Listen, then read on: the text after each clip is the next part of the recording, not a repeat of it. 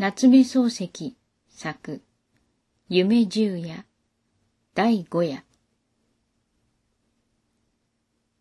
こんな夢を見た。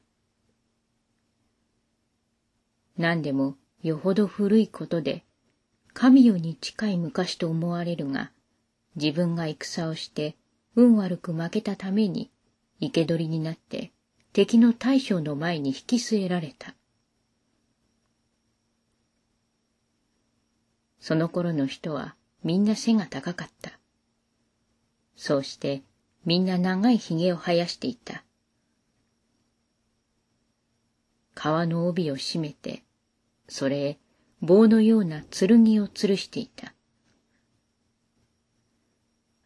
弓は藤鶴の太いのをそのまま用いたように見えた。漆も塗ってなければ磨きもかけてない。極めて素朴なものであった。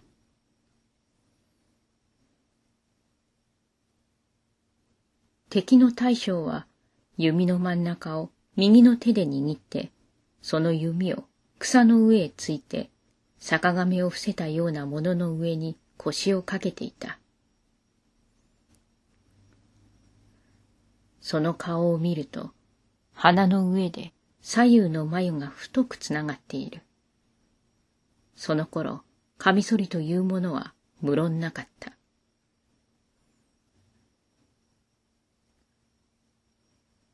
自分は虜だから腰をかけるわけにいかない。草の上にあぐらをかいていた。足には大きなわら靴を履いていた。この時代のわら靴は深いものであった。立つと膝頭まで来た。その端のところは藁を少し編み残して、房のように下げて、歩くとバラバラ動くようにして飾りとしていた。大将はかがり火で自分の顔を見て死ぬか生きるかと聞いた。これはその頃の習慣で虜には誰でも一応はこう聞いたものである。生きると答えると降参した意味で死ぬというと屈服しないということになる。自分は一言死ぬと答えた。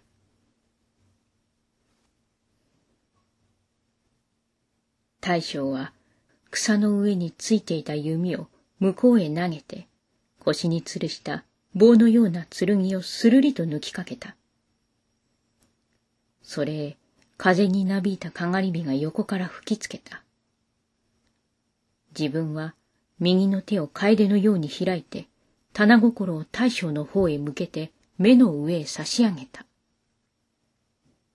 待て、という合図である。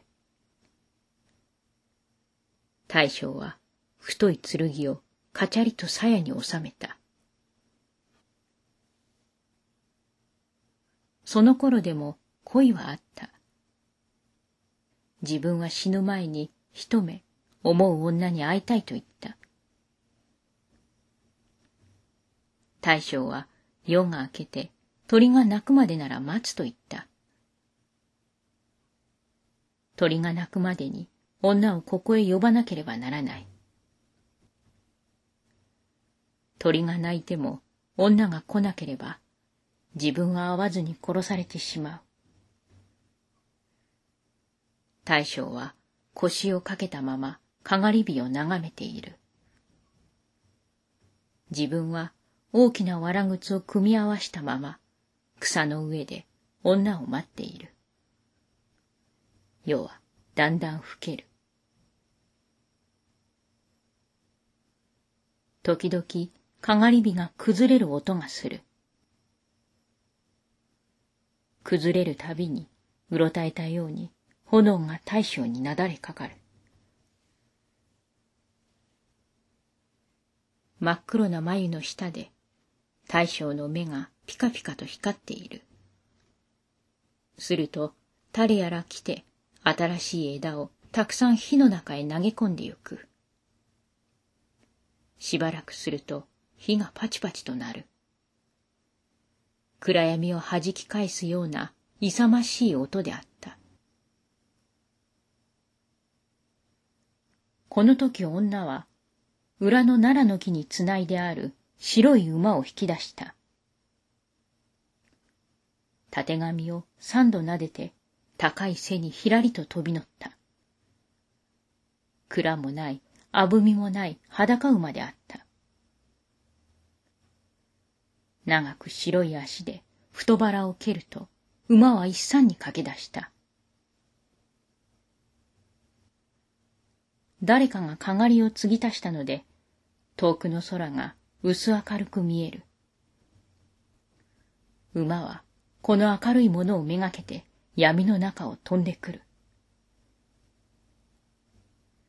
鼻から火の柱のような息を二本出して飛んでくる。それでも女は細い足でしきりなしに馬の腹を蹴っている。馬はひずめの音が宙で鳴るほど早く飛んでくる。女の髪は吹き流しのように闇の中に尾を引いた。それでもまだかがりのあるところまで来られない。すると、真っ暗な道の旗で、たちまちコケコッコーという鳥の声がした。女は身を空ざまに両手に握った手綱をうんと控えた。馬は前足のひずめを硬い岩の上に箸と刻み込んだ。コケコッコーと鶏がまた一声鳴いた。女は、あと言って閉めた手綱を一度に緩めた。馬は諸膝を折る。乗った人と共にまともへ前へのめった。岩の下は深い淵であった。